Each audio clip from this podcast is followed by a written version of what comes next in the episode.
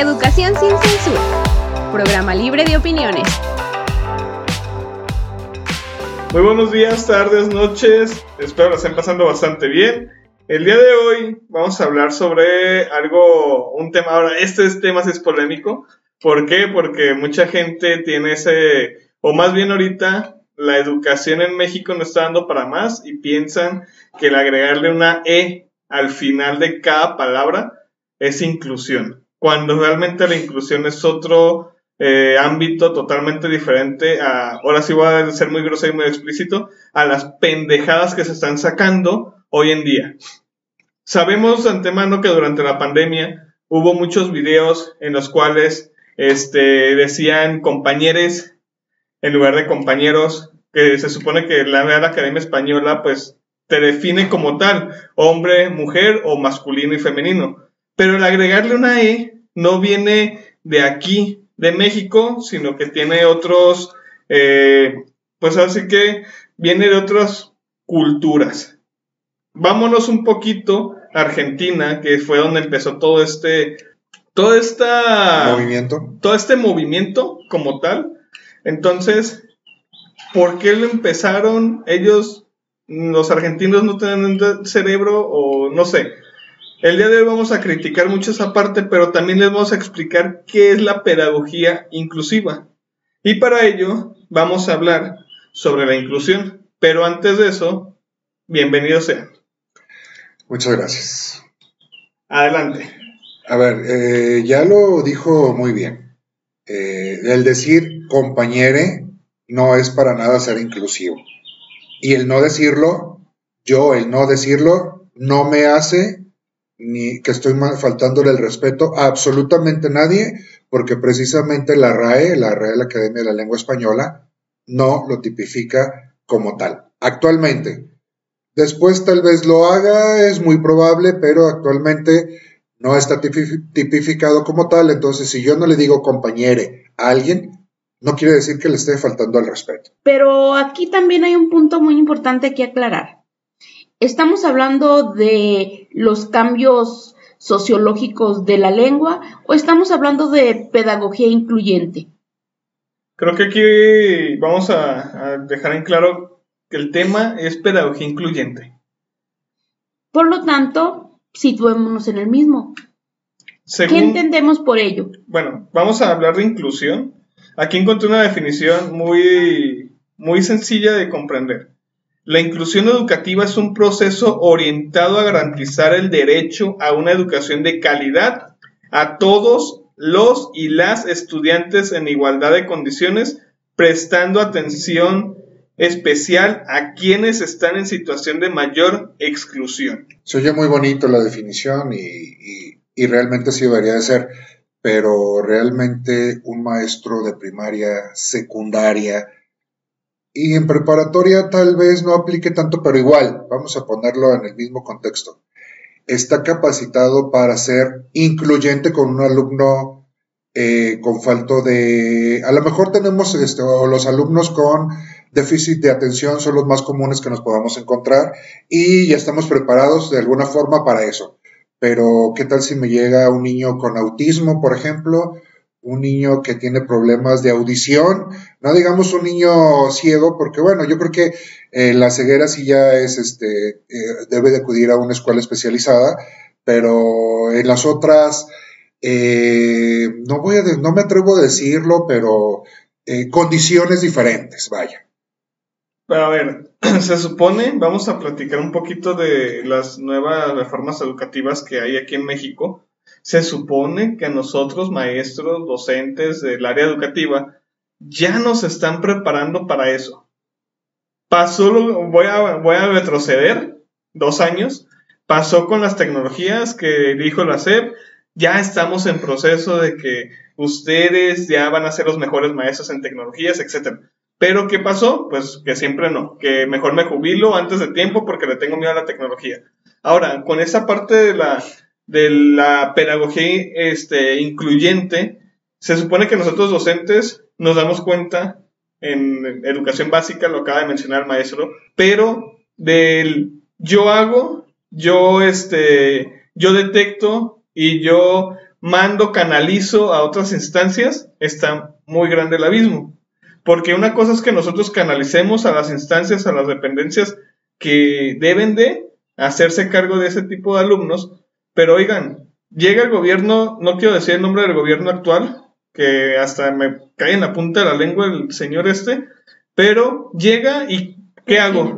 Voy a quitar las escuelas que eran precisamente para los niños que dice el maestro, con alguna capacidad diferente. Yo interfiero en dos puntos muy importantes. Punto número uno, la modificación o utilización de las TICs o de la tecnología en la educación viene desde ciertas reformas en el 2009.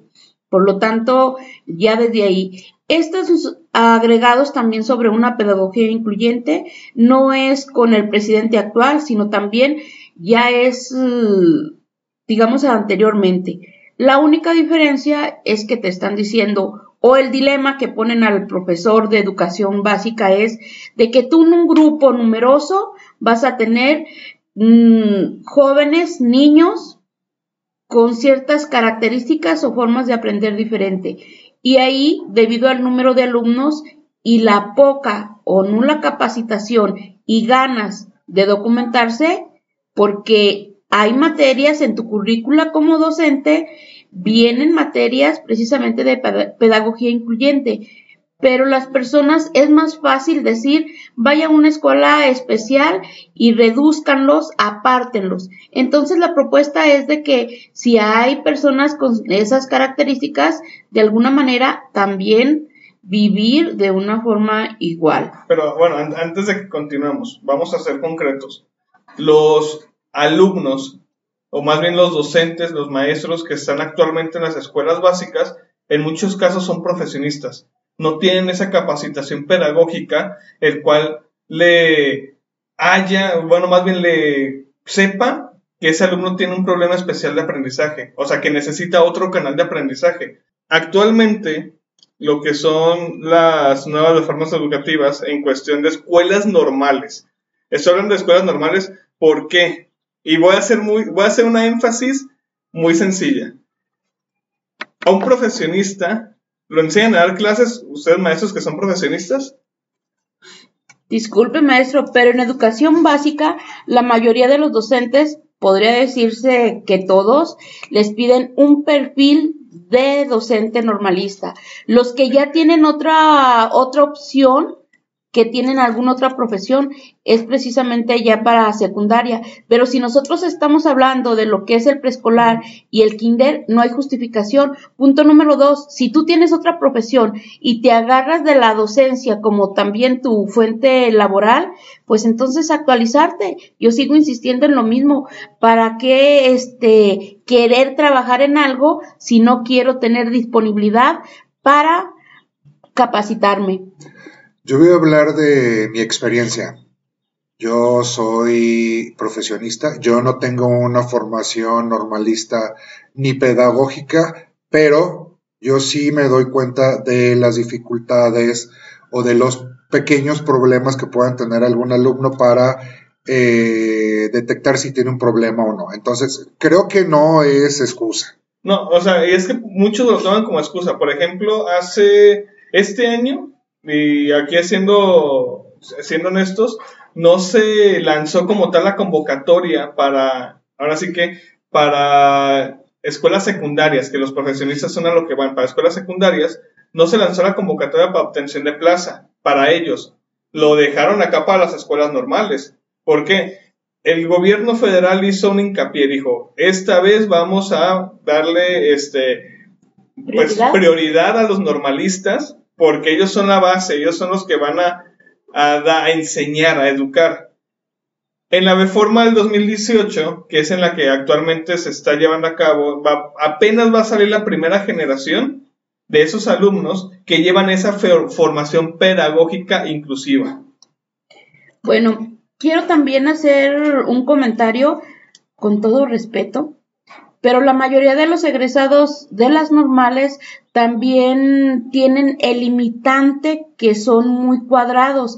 Entonces, si se hace una encuesta al respecto, ¿por qué? Porque la persona este, piensa que nada más con cierta didáctica ya puede explicar un tema, cuando en realidad falta también los conocimientos del mismo, porque si no, pues agarras un libro y pues aplicas alguna metodología, pero sin embargo, tú, ¿dónde está tu acervo informático de conocimientos cultural?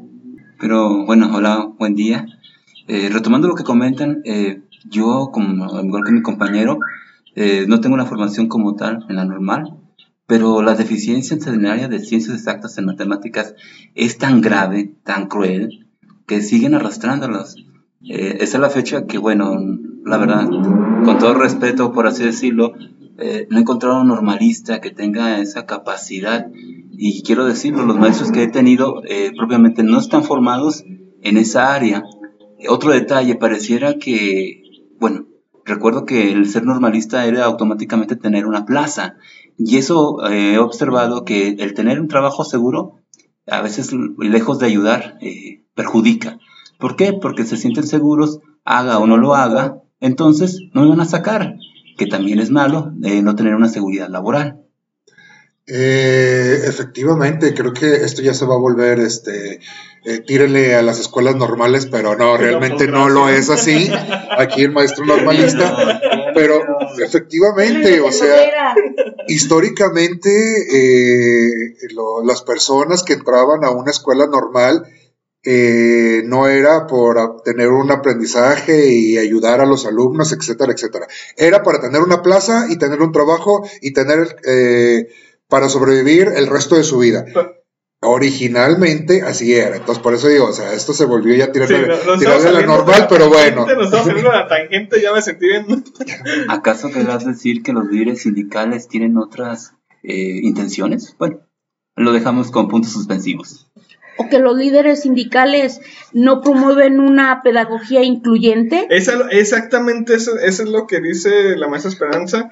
Actualmente se hizo hace poquito, hace como mes y medio, dos meses, se hizo una junta con docentes, directivos, etcétera, el cual ellos, ellos ya van a crear los planes y programas de estudios. O sea, los que estamos acá a este lado, acá en, pues así que al frente del grupo. ¿Por qué hasta ahora? Porque vieron las deficiencias, de hecho, en ese aspecto vieron que un docente tiene más puntos de vista que alguien que está sentado en un escritorio. Entonces, quieren formar, ahora sí, ahora sí quieren formar maestros que se den cuenta que el alumno necesita un canal de aprendizaje diferente. Ok, ¿cuántos años después? Ahorita, en este mismo momento, siendo precisos, se está celebrando 100 años de la SEP. Ahorita. Y les puedo pasar el canal, les puedo decir eso. Son 100 años, están celebrándolo antes, no sé por qué, pero lo están celebrando. Este, ¿por qué después de 100 años? ¿Cómo que por qué después de 100 años, maestro? Acuérdese cuándo se independizó, acuérdese cuándo es la Revolución Mexicana. Por lo tanto, es un proceso. Y si a eso le agregamos que apenas están dando cuenta que es importante no solamente el perfil, sino la vocación, porque una cosa es conseguir un trabajo de algo y otra cosa es tener vocación para realizarlo. A ver, si estamos hablando de educación eh, incluyente, eh, por ejemplo, yo sé de algunas carreras universitarias donde el examen de admisión es importante, sí, pero antes te hacen una evaluación a ver qué tanto son tus conocimientos y qué tanto es tu aptitud para cursar esa carrera. A ver, es de lo que se llamaba antes eh, eh, la este, formación vocacional, no me acuerdo, algo por, algo por el estilo. Entonces, ¿por qué no hacer lo mismo? Pero vaya, si ya se está empezando a hacer, pues bueno, vamos a, ver qué tal nos funciona.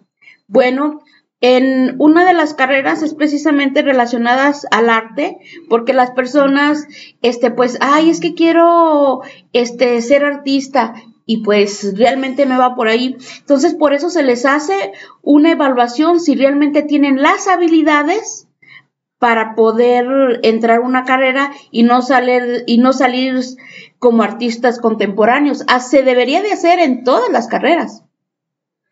Bueno, entonces creo que para realmente tener una, educación incluyente, eh, deberíamos decir hacer este un filtro como lo hacen las personas de recursos humanos en las empresas y para, para ver si el maestro está realmente capacitado para eh, eh, tener un grupo y con algunas dificultades, compromisos, aptitudes diferentes, etcétera, etcétera. Pues debemos de tener una una autoevaluación, pero eso personal de cada docente.